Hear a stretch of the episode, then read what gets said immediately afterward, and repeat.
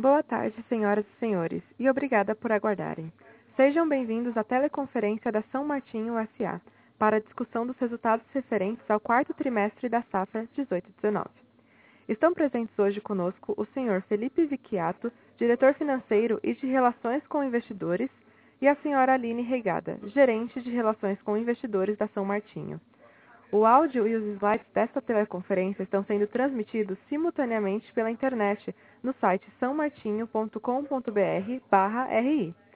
Informamos que todos os participantes estarão apenas ouvindo a teleconferência durante a apresentação da empresa. Em seguida, iniciaremos a sessão de perguntas e respostas para investidores e analistas, quando mais instruções serão fornecidas. Caso alguém necessite de alguma assistência durante a conferência, por favor, solicite a ajuda de um operador, digitando asterisco zero. Informamos que algumas informações contidas nesse conference call podem ter projeções ou afirmações sobre expectativas futuras. Tais informações estão sujeitas a riscos conhecidos e desconhecidos e incertezas que podem fazer com que tais expectativas não se concretizem ou sejam substancialmente diferentes do que era esperado. Agora, Gostaria de passar a palavra ao Sr. Felipe Vicchiato, que iniciará a conferência. Obrigada. É, boa tarde a todos. Obrigado pela participação do, do Conference Call da São Martinho, referente aos resultados do quarto TRI e ano fiscal é, da safra 18-19. Vamos diretamente no slide 3, é, onde a gente tem a agenda aqui é, dos temas que eu gostaria de tratar. É, a gente vai iniciar falando um pouco dos destaques financeiros do trimestre do ano, passando pela margem do produto de açúcar e de etanol, explicando um pouco o custo caixa é, do, do, ano inteiro.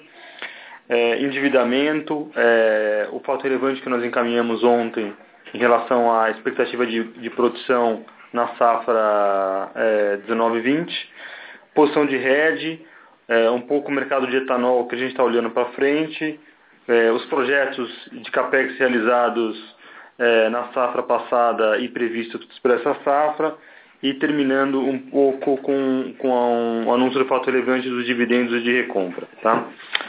Bem, na página 4, a gente tem os, os destaques financeiros do trimestre. É, a nossa receita líquida ficou praticamente estável, é, alguma coisa próxima a 1,1 bilhão de reais, um crescimento de apenas 0,6% resultado aí é, principalmente de um aumento no, no volume de, de, de, vendas de etanol, porém com um preço médio é, 7,7% inferior ao mesmo trimestre do ano anterior. Diferente dos últimos anos, essa foi uma entre-safra bastante difícil e bastante volátil do ponto de vista de preços de etanol. É, no mês de janeiro, o preço do etanol caiu 20%, é, em relação ao fechamento de dezembro, que já não foi um fechamento é, é, num preço razoável. Fevereiro subiu 25% e março caiu 20%. Como todos sabem, São Martinho tinha um volume de etanol é, da ordem de 45% da produção é, em estoque para estar tá vendendo e a gente acompanhou nesses três meses o preço médio de Exalc que vendemos mais ou menos na média da Exalc. Esse foi o principal impacto do trimestre do ponto de vista de, é, de perda de margem, porque nós estimávamos inicialmente que o preço do etanol estaria provavelmente acima até é, da safra passada, dado o preço de petróleo e um pouco a, é, o forte volume de etanol que ocorria aí durante, durante todo o ano. E a gente vai comentar, a gente vai comentar um pouco no, é, esse volume de vendas na, nos slides seguintes. Uh, além do etanol, uh, a gente vendeu 11% a menos de açúcar no trimestre, resultado aí do, da menor produção de açúcar uh, na safra, dado a, a mudança de mix, com um preço médio 9,8% abaixo do mesmo período anterior. Com isso, a gente teve um, um EBITDA caindo 13%, a margem EBITDA ajustada fechando o quarto T19 com 45%, Uh, e o lucro eh, antes de imposto de renda indo, caindo 54%, saindo de 192 milhões de reais, que foi o recorde do, da safra passada, para 87 milhões de reais. É, o fato é, positivo desse trimestre é, foi ah, o reconhecimento da primeira parcela do primeiro precatório do IAA, a gente reconheceu o equivalente a 106,5 milhões de reais na linha de outras receitas operacionais, ah, que é o crédito da Copersuca, dado que, o, que a, a Copersuca ganhou o processo e está repassando dinheiro para São Martinho. Tem uma nossa explicativa em detalhes sobre isso no release e, na, e nas nossas explicativas. É, e nos próximos seis anos a gente espera que é, anualmente é, tenha aí um volume próximo a 350 milhões de reais, volume bruto, que entre é, na, na, como outras receitas operacionais, dado o pagamento desse precatório. É, o endividamento da companhia fechou em 1,46, um aumento de 15% em relação ao ano anterior, basicamente por conta da queda de EBITDA quando a gente compara ano contra ano.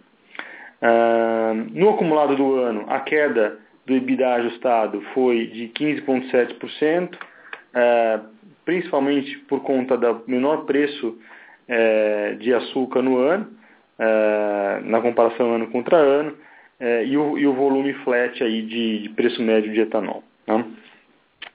Indo na sequência, para a próxima página, a gente tem um, um, um comparativo aqui é, da margem para o produto no acumulado dos 12M18 contra 12M19. É, na carta financeira, a gente colocou em detalhes apuração de custo, de custo caixa da companhia, é, tanto de açúcar como de etanol, onde o custo caixa é o nosso custo EBITDA mais todo o capex de manutenção da safra, que envolve plantio, é, trato cultural, manutenção de entre safra, etc. O custo caixa de açúcar subiu de 922 reais por tonelada para 953 reais por tonelada, uma variação de 3,3% apenas. É, porém, dado que o preço médio caiu 14,8%, como vocês podem observar na página 5, é, a gente teve uma variação de margem é, do açúcar da ordem de 15 pontos percentuais. Ah, lembrando que no ano passado, quando se você decompor o preço, o preço médio de R$ 1.290 por tonelada, é, entre cana própria e cana de terceiros, você tem um preço médio de cana própria da ordem de R$ 1.400 e a diferença de preço médio de cana de terceiros abaixo de R$ 1.200 por tonelada. Uma vez que, na época, nós tínhamos volume de rede de açúcar bastante importante num, num preço é, muito interessante. É, essa é uma das explicações também porque a margem cai tanto quando você compara ano contra ano.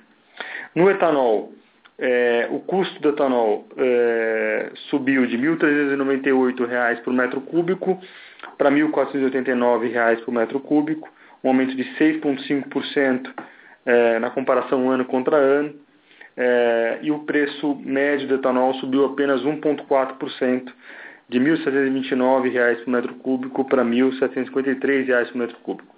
Uh, o etanol, além da, da questão da entre-safra, que foi uma entre-safra típica do ponto de vista de preço, a gente teve o prêmio do anidro na safra passada foi em média 2% inferior do prêmio do anidro da safra é, 17 e 18. Isso também impactou aí do, na, na, ordem do, do, do, preço do anidro, que o anidro é um volume importante que a São Martinho tem. Tá?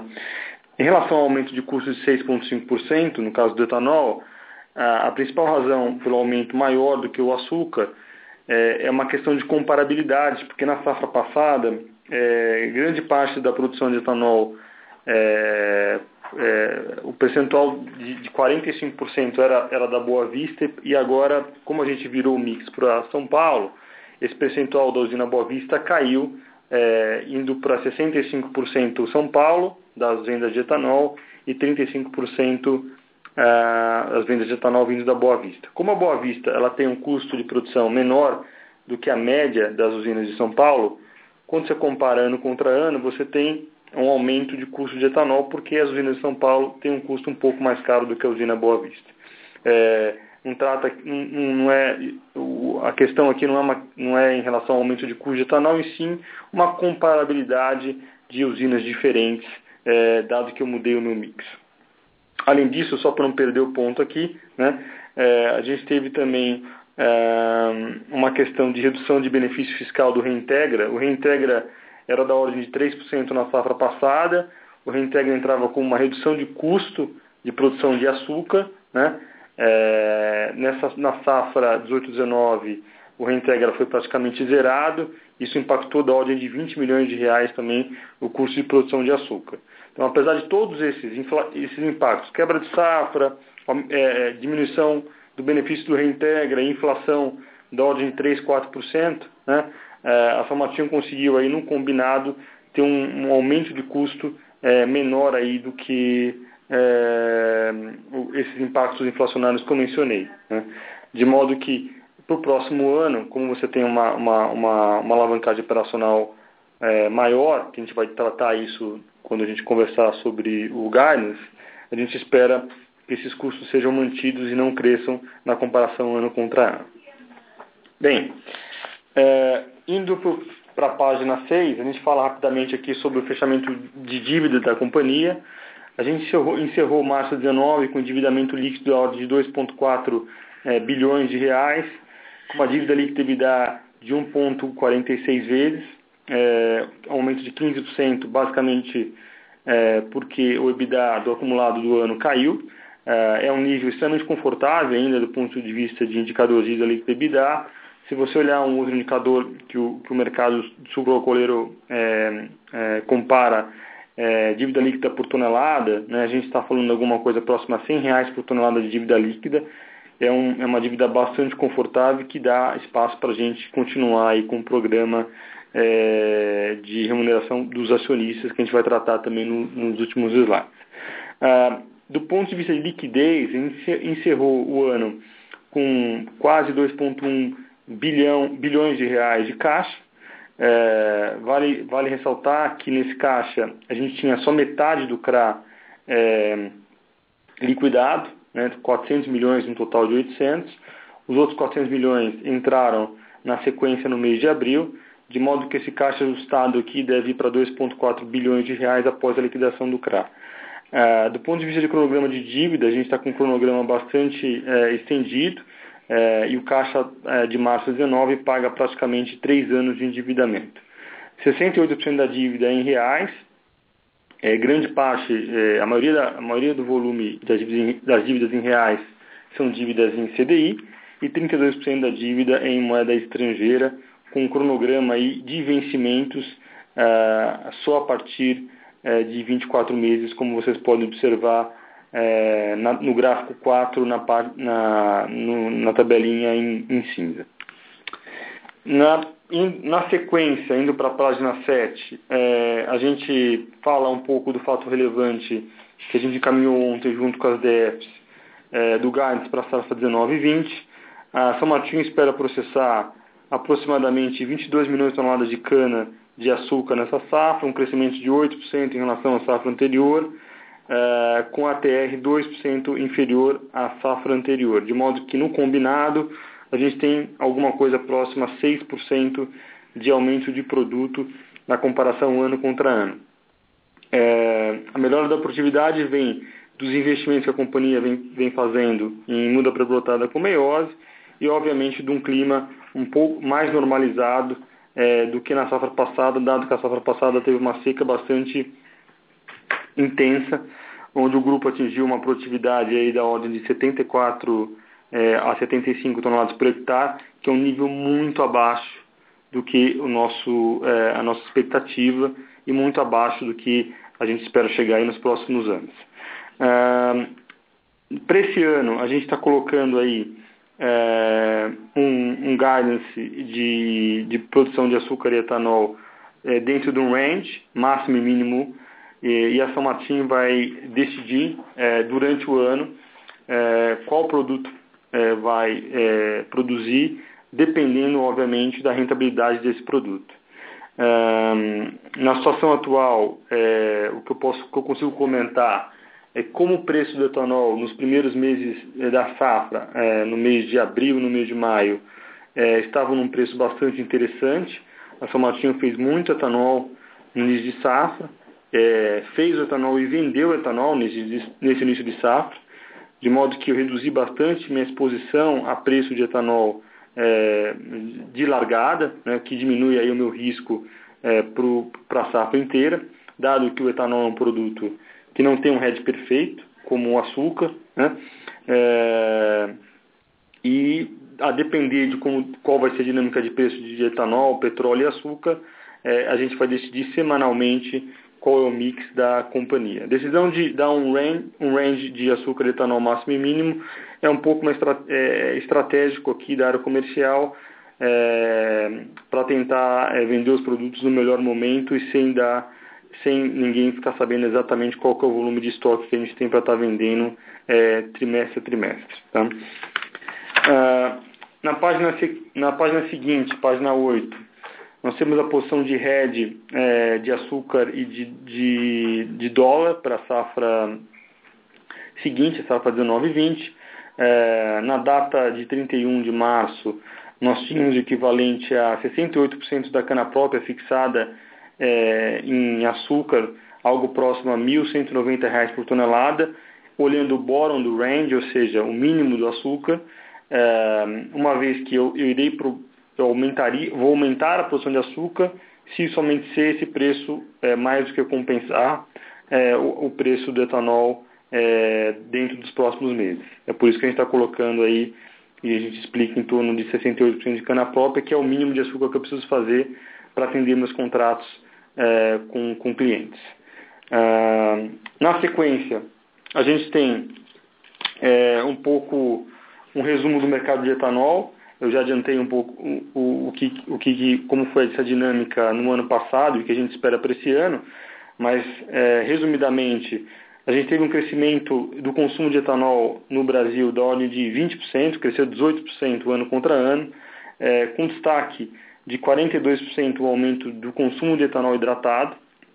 É, apesar disso, apesar desse aumento do consumo, a, a paridade na bomba ficou bem inferior à safra 17 18, como vocês podem observar no gráfico, é, principalmente na entre safra, onde em março bateu 65% de paridade. É, então, é, esse foi um dos, um dos, principais pontos por que o preço médio é, no último trimestre foi bastante prejudicado. O que, que a gente está olhando agora? Se olhar os últimos dois meses fechados, é, o mês de abril de maio, é, ano contra ano, a gente já tem um aumento de ordem de 3% no preço médio do etanol e, como eu mencionei anteriormente, a produção inicial da safra da São Martinho é, nos meses de abril, nos meses de maio, foram toda, tudo dedicado para o etanol e vendido é, nesse nível de preço bastante interessante. Ah, a nossa visão é que, o, que, a, que a produção de etanol fique é, igual ou menor do que foi na safra passada, né? É, dado que o volume de cana não deve estar subindo muito no, no, no Brasil, mesmo a produção de milho compensa, compensando um pouco, é, de modo que o cenário para etanol é construtivo, mas obviamente vai depender é, muito da dinâmica de preço de gasolina na bomba. É, na sequência, a gente fala um pouco dos projetos é, da companhia, é, o que, que, a gente teve na safra passada e o que, que a gente está esperando para o pro projeto no próximo ano. É, nos últimos seis meses é, de safra, é, a, entraram uma série de projetos interessantes com retorno bastante bom para São Martinho e foram aprovados. A gente fez esse projeto internamente para estar tá pegando benefício em dois ou três anos, um retorno de um payback de três anos com retorno médio de 28%. Ah, o COA na usinada de São Martinho já começou a funcionar esse ano. Uh, a gente está fazendo o, o rollout do projeto para as outras unidades nos próximos dois anos. Uh, teve a aquisição da Furlan, como um forma fato relevante que a gente soltou no final do ano passado. Uh, MPB com Meiose é um projeto que a gente é, continua todo vapor e tenho certeza que o retorno dele vai ser bastante interessante. Já veio uma parte nessa safra.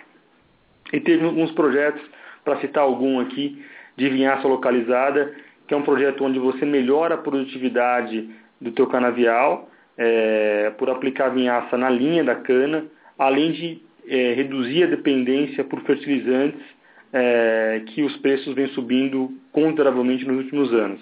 Dado a escassez é, do produto em si mundialmente e além da, da desvalorização cambial que impacta diretamente o fertilizante. Então, a companhia olhou, olhou para dentro e viu qual projeto era possível estar fazendo, com retorno rápido, É, a TIR média aqui desses projetos é 28%, me, mesmo excluindo é, esse atendimento de NRs aqui de 10 milhões de reais, que não tem retorno financeiro, mas, é, mas a gente precisa fazer por conta de segurança. É, e, é, e, os grandes projetos da companhia, é, de, do ponto de vista de eficiência, a gente endereçou rapidamente e fez no, no último semestre. Para o próximo ano, a gente tem aí, é, excluindo o etanol de milho, que a gente anunciou recentemente uma, uma, uma, um protocolo de intenção de investimento junto com o Estado de Goiás, nós temos alguma coisa próxima a 80 milhões de reais para estar investindo na safra 19 e 20, é, que basicamente é, é, uma combinação do, como eu falei, do rollout do COA para as outras seis unidades, é, MPB com meiose, é, que, é o, que é a fase final no próximo ano, é, um projeto de levedura na usina Boa Vista, bastante interessante, com retorno de payback de 4 anos. Dado que a Boa Vista só produz etanol, é, o, o, volume de levedura na unidade, é, a, a, a, potencial de produção de levedura na unidade é bastante grande. A gente conseguiu fechar um contrato com, com um cliente no ano passado é, de longo prazo, por muitos anos, e, e, acabou aprovando esse projeto. E, além disso, é, tirar mais gargalos para tentar produzir mais, extrair mais açúcar e álcool da, do, do, na parte industrial. Isso totaliza 80 milhões de reais, com uma TIR média aí da ordem de 30%. E o etanol de milho que a gente anunciou não está aprovado ainda no Conselho, foi um protocolo de intenções que a gente é, é, assinou com o Estado de Goiás.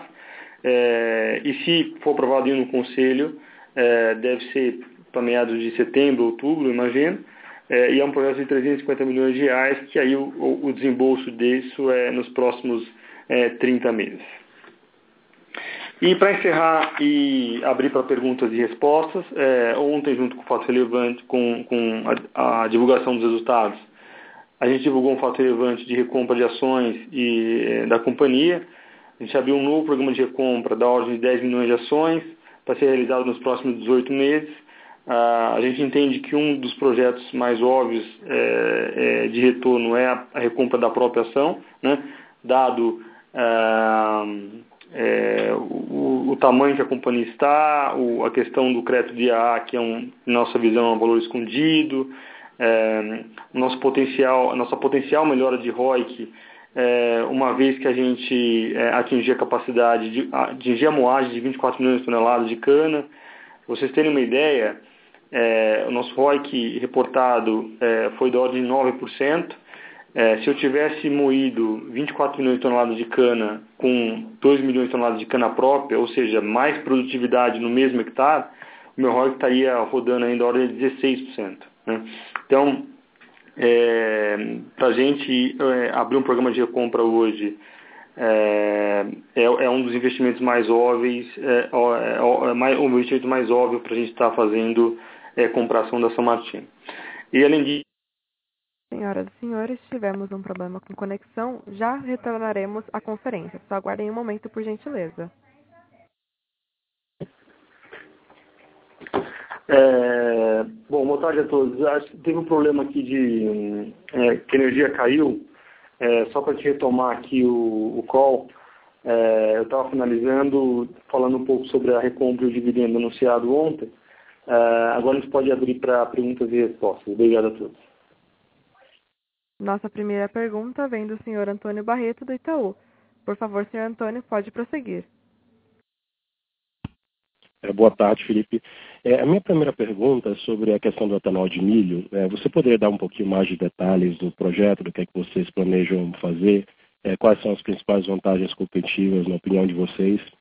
É, pensando aí, provavelmente, no, no benefício fiscal, é, se tem a, alguma utilização de ativo melhor, né, do ponto de vista de tancagem, se tem alguma vantagem de custo de você dividir com a usina de etanol também, de, de açúcar e etanol. É, se você puder falar mais sobre o projeto de etanol de milho, eu agradeço. A segunda pergunta, é, olhando a tabela de projeto de vocês, está é, muito claro o investimento e a TIR que vocês esperam. Você poderia ajudar a gente na modelagem, pensando em 2020 e 2021, o que é que esses projetos trazem de impacto em custo por ATR e CAPEX de manutenção? É, oi, Antônio, boa tarde. É, se você não estiver uh, entendendo muito bem, eu estou numa, numa conexão aqui via celular, você me avisa e a gente tenta ajustar aqui no fixo, tá? Uh, o, o, a planta de milho, na verdade, ela o, o grande tem um, alguns benefícios, né? Primeiro que a localização da Boa Vista, é, ela tá, a Boa Vista está próximo de Rio Verde, né? Então a gente vai estar tá, é, comprando milho da região de, de Rio Verde uh, e levando para Boa Vista. A tecnologia hoje é, dessa planta deve ser uma tecno, é uma tecnologia que a gente consegue produzir próximo a 200 mil metros cúbicos de etanol de, de etanol de milho, que isso é o equivalente a 2,5 milhões de toneladas de cana aproximadamente. Né? Um capex aí da ordem de 350 milhões de reais, incluindo aí é, capital de giro. A gente vai aproveitar é, a tancagem de etanol da Boa Vista nesse projeto. A Boa Vista hoje tem é, próximo a 60% de tancagem é, da, na unidade, e dado que tem o etanol de milho, a gente entende que não precisa investir mais em tancagem, a gente vai usar a mesma, a mesma tancagem que tem atualmente, então aí é um benefício importante. É, tancagem, ela, nesse, em 60% é, é muito mais para você ter ganho de care, né? assumindo que você tem mais etanol na região, é, provavelmente o prêmio de carry vai ser um pouco menor no futuro, né? E, e aí, por isso, a gente vai, não vai estar investindo mais em tancagem de, de etanol na, na Boa Vista com esse projeto de mim. Ah, um outro, uma outra vantagem importante desse projeto, né, é a questão do benefício fiscal, que ele é crítico né, para dar viabilidade do projeto, senão, senão o projeto não acontece. É, a gente tem hoje é, o produzir no estado de Goiás é, para um volume equivalente a próximo a 7 milhões, 7 milhões e meio de toneladas de cana-de-açúcar. É, o que a gente está pleiteando é só um ajuste, né, é, saindo aí de, de, de, cana, de etanol de cana-de-açúcar para etanol sendo de cana-de-açúcar ou, ou etanol de milho. Então é um ajuste no nosso contrato, a gente não entende que é é bem factível, dado que essa expansão para cana-de-açúcar é, provavelmente não vai acontecer. Né? Para você ter uma ideia, para eu produzir a mesma quantidade de etanol, eu provavelmente precisaria do triplo de investimento inicial, é, é, porque eu tenho que fazer toda a parte de plantio de cana, além, além do tempo, né, ser um pouco maior é, para iniciar a operação, dado que você tem que é, fazer toda o, o, o, planejamento do canavial para entrar no, no, ciclo normal. Né? Uh, o preço de milho nas nossas estimativas é, para dar visibilidade desse projeto é um preço próximo a 30 reais é, em, em, Rio Verde, mais uns 3 reais de frete até, até Goiás, até, até Goiás, até Pirinópolis. É, então, é mais ou menos onde o milho está hoje, né? depois, ou seja, depois do, do, do, do, aumento do peso do milho que aconteceu recentemente aí nos últimos meses. Um, e um outro dado que eu consigo falar de uma vantagem competitiva é, para o etanol de milho, né, é, que é diferente da cana-de-açúcar, né, é, se você está num, num, num, momento onde o, é, o preço do milho está muito alto né, e, que inviabiliza a produção, né, você pode simplesmente não, não, não processar milho naquele ano e, e deixar a planta parada. Né? É, diferente da cana-de-açúcar, né, como, como a cana está em pé e está no canavial, você tem que efetivamente cortar aquela cana e processar. Isso é uma diferença importante é, quando você pensa aí é, do ponto de vista de retorno do projeto. Tá? É, teve um ano, acho que uns 3, 4 anos atrás, o preço do milho chegou a bater próximo a 50 reais. Nesse cenário, seria um cenário que a planta de milho é, da Boa Vista não estaria funcionando, né? É, e vida que segue, a gente estaria olhando para o ano seguinte, tentando comprar milho num preço mais razoável. Né? É, e a outra vantagem, né, é, a gente vai, é uma planta integrada à planta da Boa Vista, né?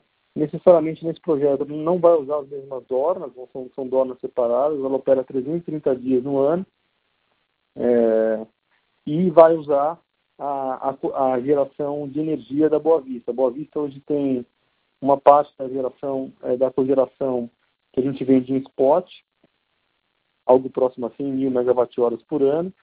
A gente vai estar usando 75 mil megawatt-hora é, na planta de etanol, então, é, de milho. Né? Ou seja, se eu fosse é, construir uma planta de etanol de milho que não estivesse anexa a uma planta de, de, de etanol de cana-de-açúcar, provavelmente eu teria que construir uma caldeira e, e teria que, é, na região, buscar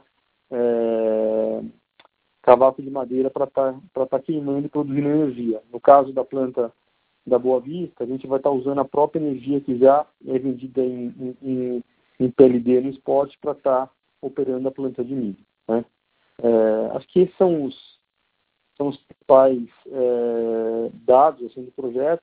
Os 350 milhões de reais, é, 60 milhões de reais aproximadamente é, investimento de capital de giro, que dá mais ou menos um quarto da produção um quarto da necessidade de milho anual de suprimentos, tá? Que é um outro indicador importante aí, é, até conservador, assim, tem gente que opera um pouco mais, é, um, pouco menos, é, mais exposto, com 10% da produção, a gente, para ter um pouco mais de segurança, é, optou por fazer, anunciar um CAPEX que, que contemplasse um quarto da necessidade de suprimentos de milho por ano como um capital de giro necessário e constante no, no, ao longo das ao longo dos anos, tá? A segunda pergunta é, a gente pode te dar é, linha a linha o, o, que cada um dos projetos é, vai ter de retorno, né? É, mas, é, eu, preciso te passar isso depois com mais calma, porque eu não tenho aqui na, na, na, na ponta do lápis. Mas é, para te dar um, um, alguns aqui, né, então vamos lá. O COA, né, o COA a gente espera é, ter de 3 a 4 reais, de 2 a 3 reais por tonelada é, de redução de custo é, ao longo dos próximos anos, uma vez que o, que o projeto seja implementado é, e rodando. Né? É, aplicação de vinhaça na São Martinho e na, São, e na Santa Cruz, basicamente é uma redução é, na, na, linha de custo de aplicação de, de, fertilizante e na produtividade de cana. Se não me engano, a produtividade sobe de 1 a 2, uma, a 2 toneladas por hectare a partir do segundo ano. Né? E você diminui a, a necessidade de compra de fertilizantes para aquela, aquelas áreas. Né?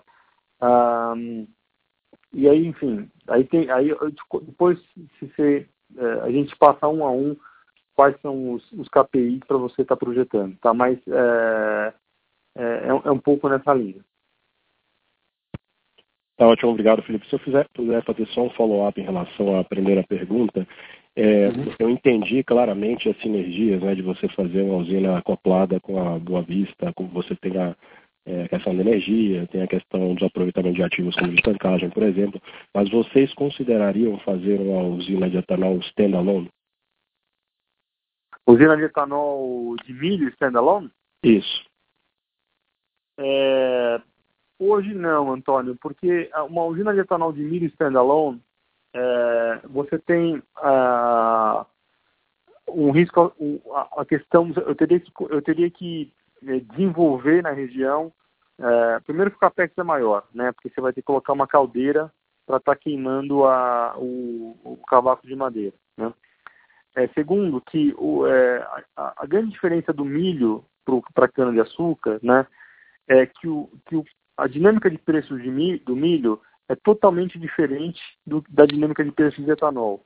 É, sendo que a cana-de-açúcar, a dinâmica de preço de cana-de-açúcar, né, ela tem, ela guarda alguma relação com o preço de etanol por conta do consecana. No caso do milho não tem isso. Né? Então, o etanol de milho tem, tem esse descasamento que, obviamente, as companhias têm que, é, que atentar. Se eu adicionar mais um, é, é, mais um risco que seria o suprimento de cavaco de madeira, eu teria que encontrar eucalipto na região para estar tá queimando, ter que plantar eucalipto. Então, ao invés de plantar cana, vou ter que plantar eucalipto, pegar esse eucalipto, e, e, e, e cogerar e produzir energia para a planta de etanol de milho andar. Então, hoje, a gente não consideraria fazer uma, uma planta de etanol de milho standalone, né? Mas obviamente é um, a gente está sempre aberto a, a, estudar, né? Assim, a diferença, a diferença de preço de milho uh, em Goiás, no sul de Goiás, né, em Rio Verde, com, com Mato Grosso Dourado, é uma diferença importante, né? As plantas de etanol de milho hoje standalone estão indo, estão sendo construídas na região de, de Dourado, Mato Grosso. O preço do milho é 20 reais por, por saca, né?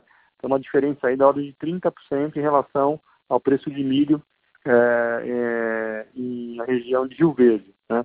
Então, talvez ali essas, é, essas plantas tenham viabilidade mesmo com, ah, com, com a questão onerosa de plantar eucalipto e, e, e usar o cavaco de madeira para estar produzindo energia. Mas hoje a São Martinho é, é, a gente vai focar nesse projeto da, da Boa Vista. Né? Para o futuro, é, a gente vai estar analisando, mas o, hoje o foco é nesse projeto integrado com retorno é, é, já meio que garantido. Obrigado, Felipe. Obrigado.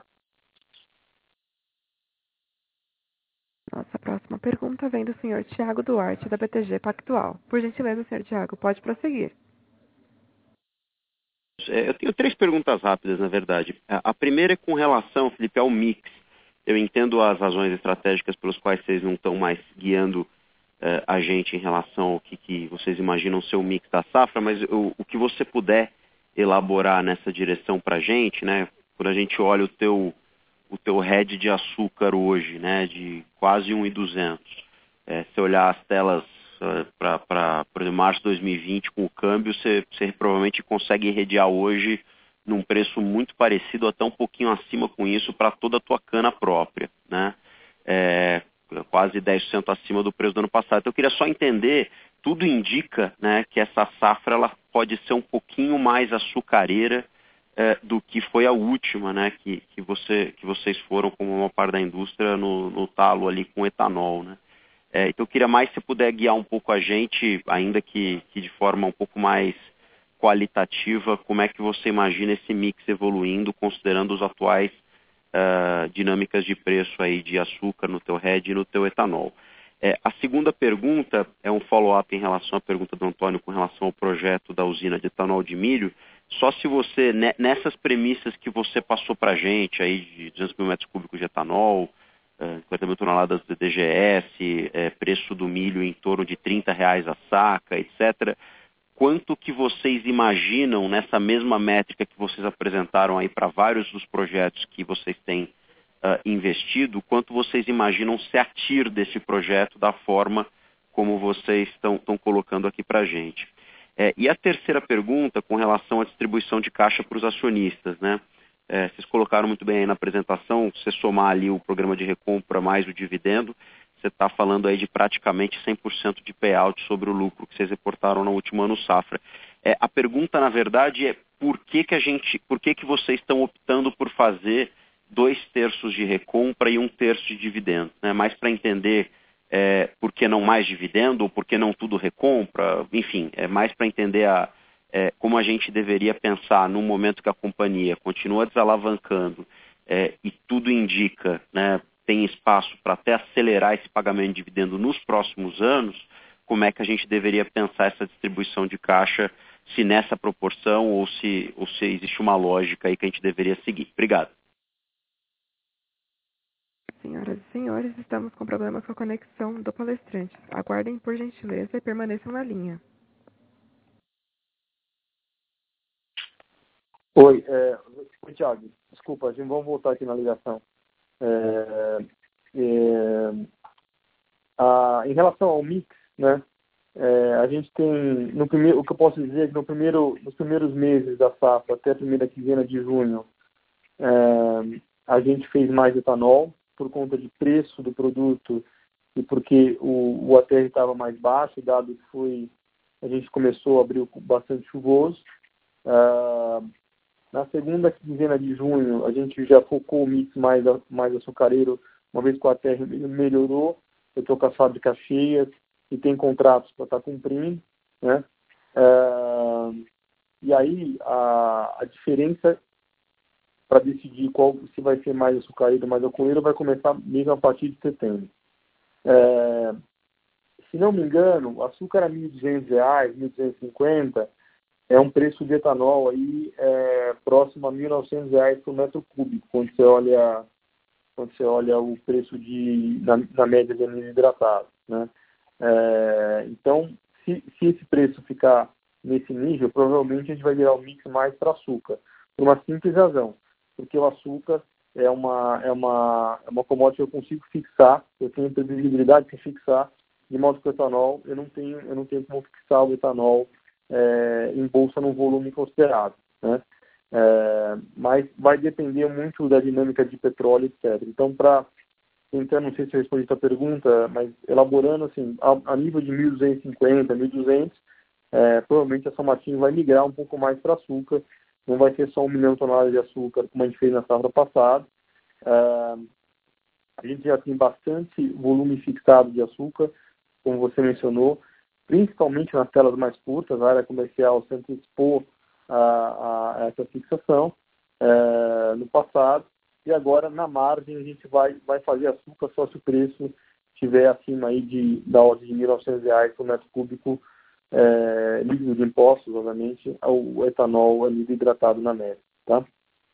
A, a segunda pergunta em relação a, ao etanol de milho, né, é, a, qual que é a TI, é alguma coisa próxima a, a 20% ao ano, ah, sendo que é importante lembrar que depende muito da dinâmica de preços de milho nos primeiros anos. Né? É, se a gente tem, se a gente pegar uma planilha e colocar que o milho vai ter em todos os anos 30 reais, é, é, a gente tem essa, essa taxa de retorno. Né?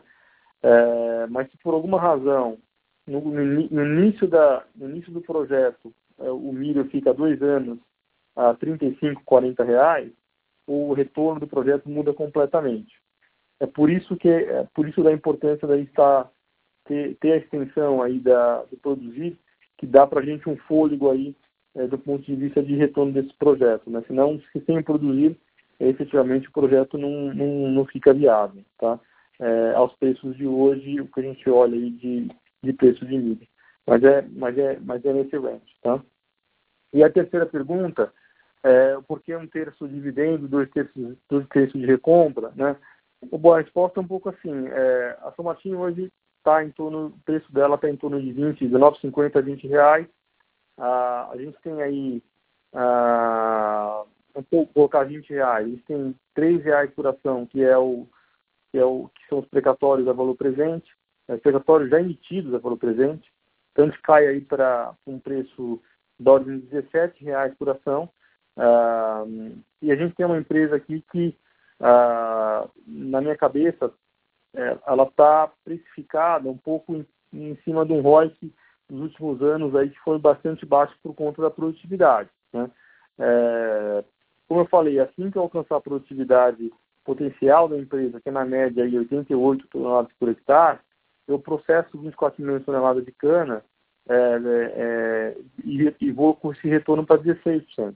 Como o management e o conselho têm a convicção que isso vai acontecer, é, na nossa cabeça, o melhor investimento hoje é fazer é, recompra de ações.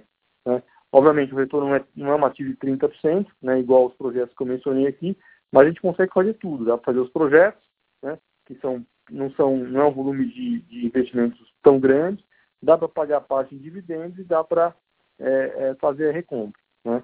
É, essa é um pouco, um pouco a lógica por que a gente colocou um terço, dois terços é, no dividendos e recompra. Tá super claro, Felipe. Obrigado. Obrigado, Tiago. Nossa próxima pergunta vem da senhora Isabela Simonato, do Bank of America. Senhora Isabela, pode prosseguir. Obrigada, boa tarde a todos, boa tarde, Felipe. É, do meu lado, duas perguntas. É, quando a gente pensar na curva de custo desse ano, né, obviamente esse aumento de margem vai ser importante para a diluição de custo fixo.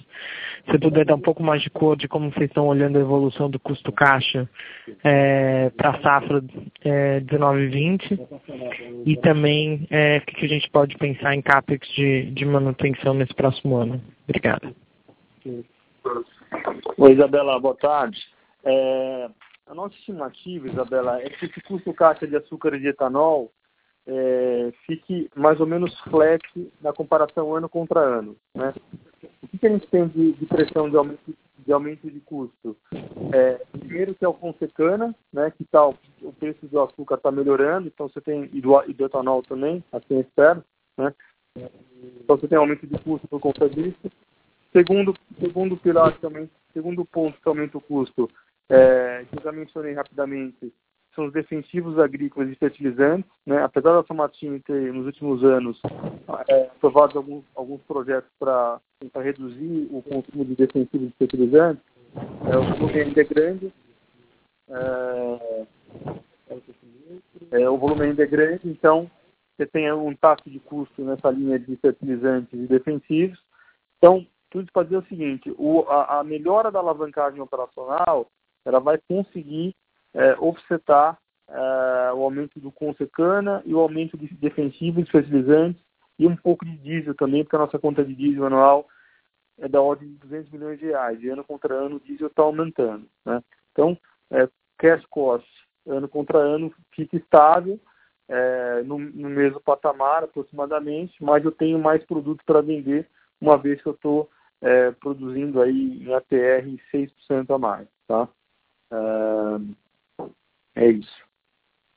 É, o CAPEX de manutenção para a safra que vem, a nossa estimativa é que seja é, o valor que a gente anunciou no, no, desse ano, mais a inflação de 4, de 4 a 5%. Tá?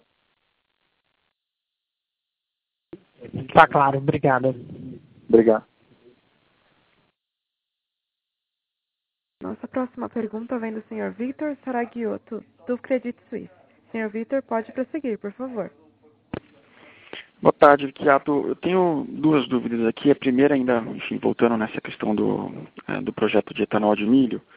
É, a gente estava rabiscando algumas continhas aqui, é, e dado que o milho é super relevante, a gente estava tentando estimar qual que seria o preço de milho que, enfim, deixaria esse NPV desse projeto é, próximo de zero, tá? E, enfim, nas nossas contas aqui estava dando algo próximo de 37, 38 reais por saco. Eu queria saber se esse valor faz sentido ou não. Tá? E o segundo ponto é, talvez uma das dificuldades que a gente tem aqui né, na conta desse, desse retorno desse projeto é o capital de giro. A gente sabe que essa parte de produção de milho em Goiás é praticamente toda em safrinha, então, enfim, isso acaba é, pesando um pouco no, no, capital de giro. A minha dúvida é como é que a gente deveria pensar esse capital de giro, se faz sentido a gente imaginar vocês comprando uma parte grande desse milho é, praticamente todo na safrinha, e como é que você pensa a capacidade de armazenagem de milho, se vocês, enfim, estão construindo silos, qual que é essa capacidade que vocês deveriam ter, enfim, como percentual, acho que já, é, já ajuda bastante. Obrigado. É, oi, oi Vitor, boa tarde. É, então, na nossa conta, é, o preço, o preço para dar um VPL zero, né, é, mas qual, qual é a taxa de desconto que você está fazendo para dar um VPL zero no teu modelo? A gente estava usando 10% aqui. Tá. É, para dar um, dar um VPL zero, o preço é um, o preço é um pouco maior. Você tá, é, por, por conta do produzir, né? Porque dado que você tem o benefício de produzir, né, nosso número, o, o preço do milho teria que ser alguma coisa próxima a 42 é, reais por saca ao longo dos anos, né? De uma maneira constante, que de fato não acontece, tá? Aí você tem um, VPL próximo a zero, tá? É, é esse é um ponto. Uh, então, aí, a segunda a segunda pergunta em relação ao capital de giro, é, o, o, capital de giro, se a gente for analisar, o capital de giro que a gente tem na, no canavial também é bastante relevante, né? É, quando você monta uma usina que você tem que investir é, na cana e, e é, volume enorme, né? É, e depois vai colhendo essa cana por sete anos. No caso do milho, é, você, compra o milho só na safra, no caso na safrinha. É, é verdade, você está tá correto, a São Martinho, a gente deve comprar milho na safrinha, que é o melhor momento de preço, né? Mas os 70 milhões que eu mencionei, que é o nosso capital de giro marginal em relação é, é, é mais que suficiente para estar tá, tá fazendo isso. Eu compro na safrinha, estamos é, falando de. O que eu vou comprar de milho, salvo engano, dá alguma coisa próxima a 240 milhões de reais, né? É, e, vendo durante, e vendo etanol durante toda a safra. Então, não é alguma coisa muito relevante. Quando você olhar é, é, é, ano contra ano, março e março, você deve, você deve ter só na margem um capital de giro aplicado de 60 milhões de reais. Mas durante a safra, né, a exemplo do que é a produção de açúcar e etanol normalmente, você tem um pico de capital de giro empregado, depois isso volta. Né? Você ter uma ideia, no ano passado, se não me engano, é, a São Martinho, o Grupo São Martinho investiu o equivalente a 500 milhões de reais em capital de giro. Né? É, aí você tem uma combinação de carrego de açúcar, carrego de etanol, etc. Né? É, então, é, esse capital de giro no business em si é, é, é, natural, né? No milho não vai ser diferente. A gente deve estar comprando mesmo na safrinha, tá? Mas ele, ano contra ano, ele volta integralmente, tá? Tá ótimo, Vicchiato. Obrigado. Obrigado. Nossa próxima pergunta vem da senhora Fernanda Cunha, do Citibank. Senhora Fernanda, pode prosseguir. É, boa tarde a todos. Obrigada por pegar minhas perguntas. Felipe, eu tenho uma, um follow-up também da pergunta sobre esse projeto é, de produção de etanol vindo do milho. Essa TIR que você passou de 20%, você, é, por acaso, já está fazendo alguma estimativa é, com o Renova Bio, é, até onde eu entendo, até me corrija aqui se puder esclarecer isso melhor, o, acaba que o, o, a produção de etanol vinda do milho, ela tem uma emissão de CO2 um pouco maior que da cana-de-açúcar, então, eventualmente, esse crédito que você vai receber é um, é um pouco menor do que você teria na produção de etanol da, da cana-de-açúcar. E, e aí também, se você puder falar como é que ficaria na visão de vocês, caso essa TIR de 20% não tenha o RenovaBio, como que ficaria é, se a gente, é, enfim, colocasse aí algum tipo de crédito vindo desse programa do governo?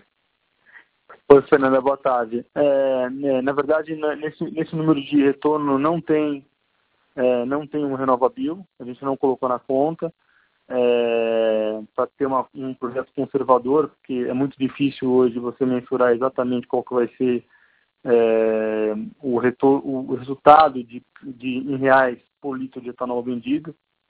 Ah, e o segundo, assim, o etanol de milho produzido no Brasil, ele tem um CBIO mais ou menos equivalente ao etanol de milho, ao etanol de cana produzido no Brasil. É, é, por conta basicamente do, é, quando você compara um com o outro, Uh, o etanol de cana-de-açúcar, o, o, volume de diesel gasto no, na colheita é, é, bastante relevante. Né? Então, e aí meio que compensa e o CBIO é mais ou menos igual. Eu diria até que o CBIO do etanol de milho é até um pouquinho maior do que o etanol de cana. Né? Uh, agora, se você, uh, quando você é, quando você olha um etanol importado de milho dos Estados Unidos para o Brasil, aí é diferente, porque você tem o frete marítimo que tem gasto de é, gasta diesel, né, tem gasto de combustível no transporte, e aí sim, esse CBIO do etanol de milho importado, ele é um CBIO menor do que o etanol de cana-de-açúcar produzido no Brasil. Ah, ficou muito claro, Felipe. E se você me permite, mas eu tenho mais duas outras perguntas, tá? A primeira é se você puder comentar um pouquinho, é, com, é, até desculpa se eu tiver comentário que caiu as ligações, mas como é que foi a estratégia é, de vendas de vocês de etanol e como que, é, enfim, comparando com as suas, suas pares, assim, eu vejo que tri contra tri elas conseguiram é, é, conseguiram preço de etanol mais alto enquanto o de vocês caiu. Que eu atribuo isso parte talvez do timing que elas venderam, né, o etanol e parte também de uma política de hedge é, no etanol, ainda que seja pequena. É, então, se você puder discorrer disso e também falar se existe algum tipo de estudo para fazer o, o, o etanol, é, desculpa, desculpa, o RED no etanol.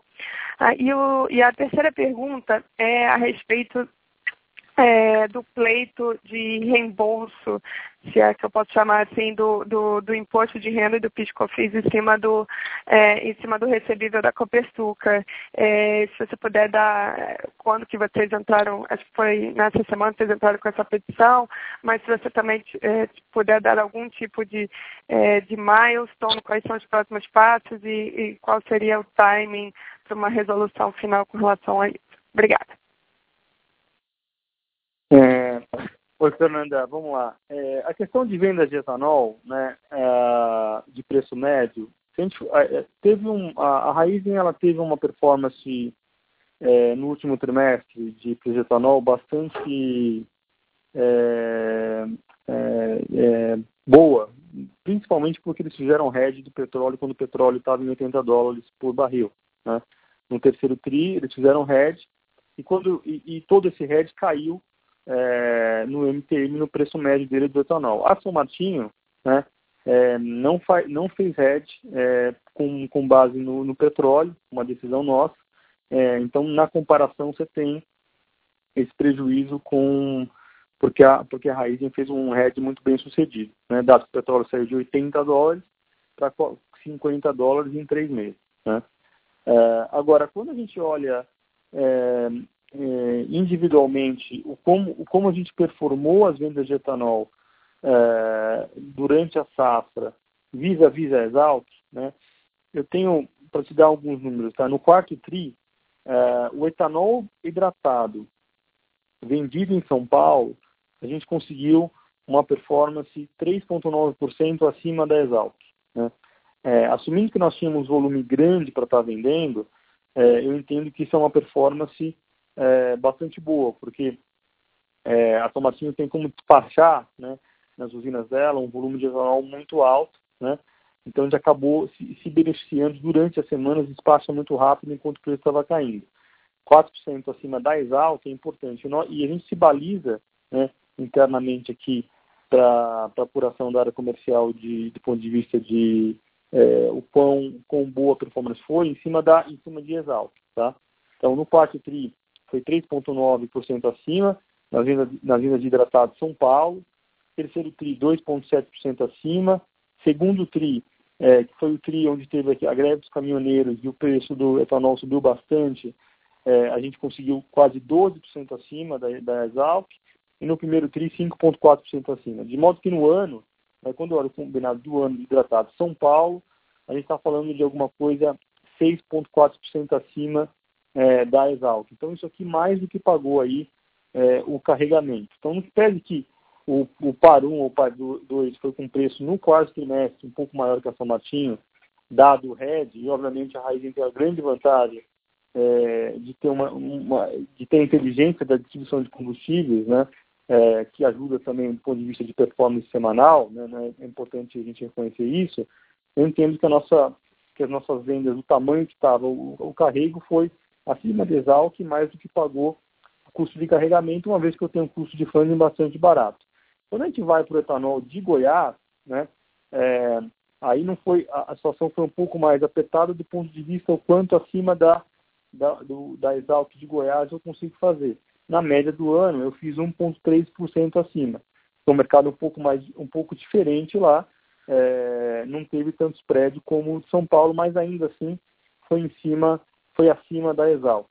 É, então, assim, é, a gente esperava realmente que o preço fosse maior, né, dado a, o tamanho da demanda que estava vindo do consumidor, né, é, mas, infelizmente, o que aconteceu é que muita, muitas outras empresas que, que, tinha, que tem como característica produzir açúcar, né, migraram para etanol e teve um volume muito grande de etanol para entre safra, é, aí, aí acabou que a, o preço não subiu tanto. Mas do ponto de vista, de, olhando a média do mercado, a São Martinho é, ficou acima de Exalc sem, sem dúvida nenhuma. Eu posso depois dividir com vocês é, essas contas no detalhe, porque tem a questão de impostos para lá e para cá, e, e, vocês podem conferir esses números se você, se você quiser, tá?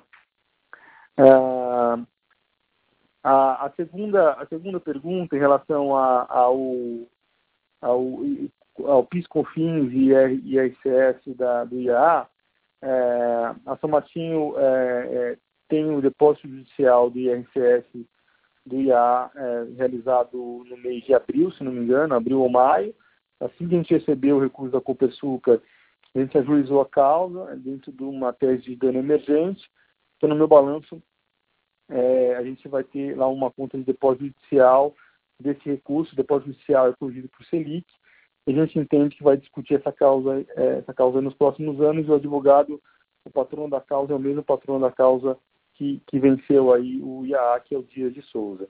Então, a São Martinho tem o, a ICS e a Copersuca tem o PiscoFins. A Copersuca recolhe, eu recebi o bruto recurso, recolhe PiscoFins, encaminha o dinheiro para as cooperadas.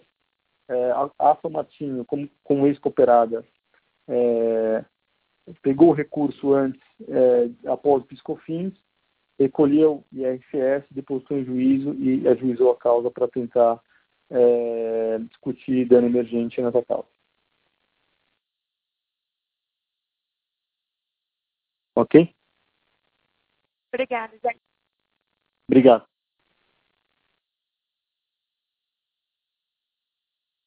Nossa próxima pergunta vem do Sr. Gabriel Barra, da UBS. Sr. Gabriel, pode prosseguir. Felipe, Aline, obrigado pela pergunta. É, eu tenho três perguntas rápidas. É, a primeira é em relação à certificação do, do Renova Bio. É, o programa agora começa em 2020, teoricamente, e já, a gente já viu algumas movimentações em relação a, a algumas usinas é, buscando certificação, e se eu não me engano, vocês já começaram o processo na, na Boa Vista.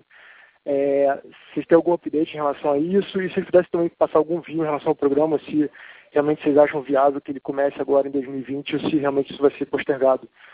Segundo ponto, em relação à venda de etanol, só buscando, voltando um pouco esse assunto, é, eu acho que algumas pessoas eram de, alguma forma um pouco céticas em relação a, a essa, essa, iniciativa do governo e tem agora, é, está na agenda do CNPE, o ANP vai, vai fazer esse estudo.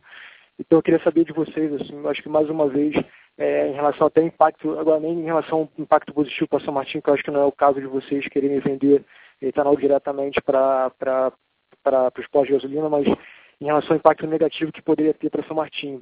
E terceiro ponto, bem rápido, se você pudesse falar sobre o montante do, do controverso em relação aos recebíveis da Copersuca, se tivesse algum update, seria também bastante útil. Obrigado.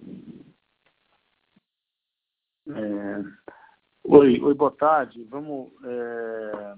Vou começar pela segunda pergunta, que é, é relativa à, certificação das usinas da São Martinho para o.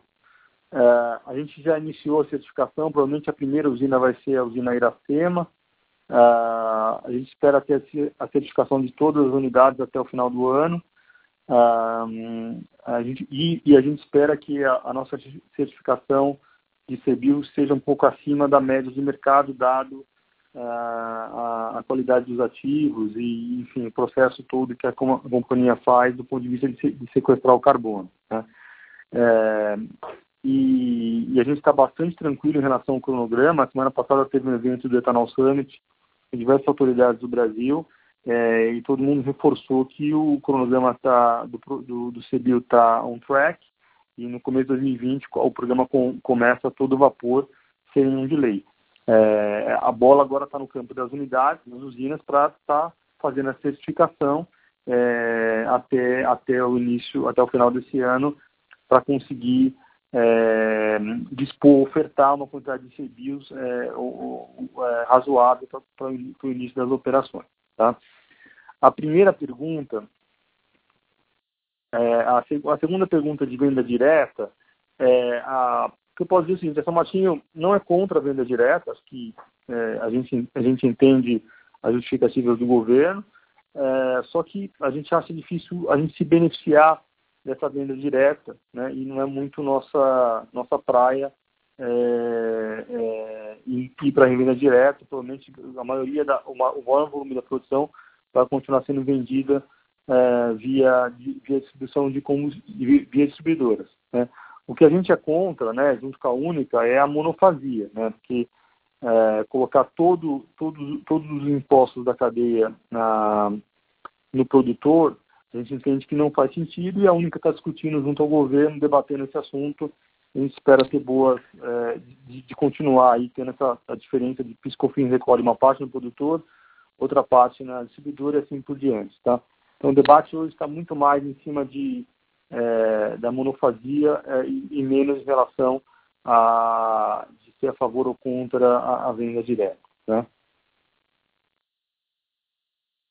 Ah, o, a, e aí, em relação ao controverso, eu não tenho nenhum, nenhum update para te passar ainda. É, assim que a gente tiver alguma coisa, a gente divulga para o mercado imediatamente. Obrigado, pessoal. Obrigado.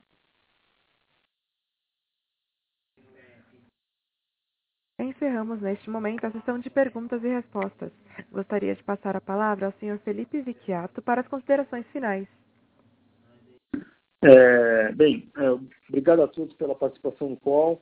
É, esse ano foi um ano bastante é, complexo do ponto de vista de, de produtividade do canavial do São Martinho. A seca foi bastante severa e já vem e o canavial já vem impactado por um, um, um ano de seca que foi o ano anterior, né?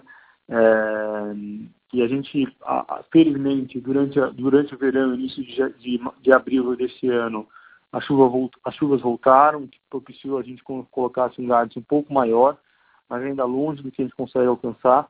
É, primeiro trimestre a gente deve estar reportando aí meados de dia 15 de agosto, é, e a gente volta a falar. Qualquer dúvida nesse interim, estamos à disposição aqui, eu e a equipe de RI.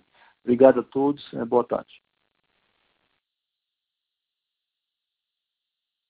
Teleconferência da São Martinho está encerrada. Agradecemos a participação de todos. Tenha uma boa tarde.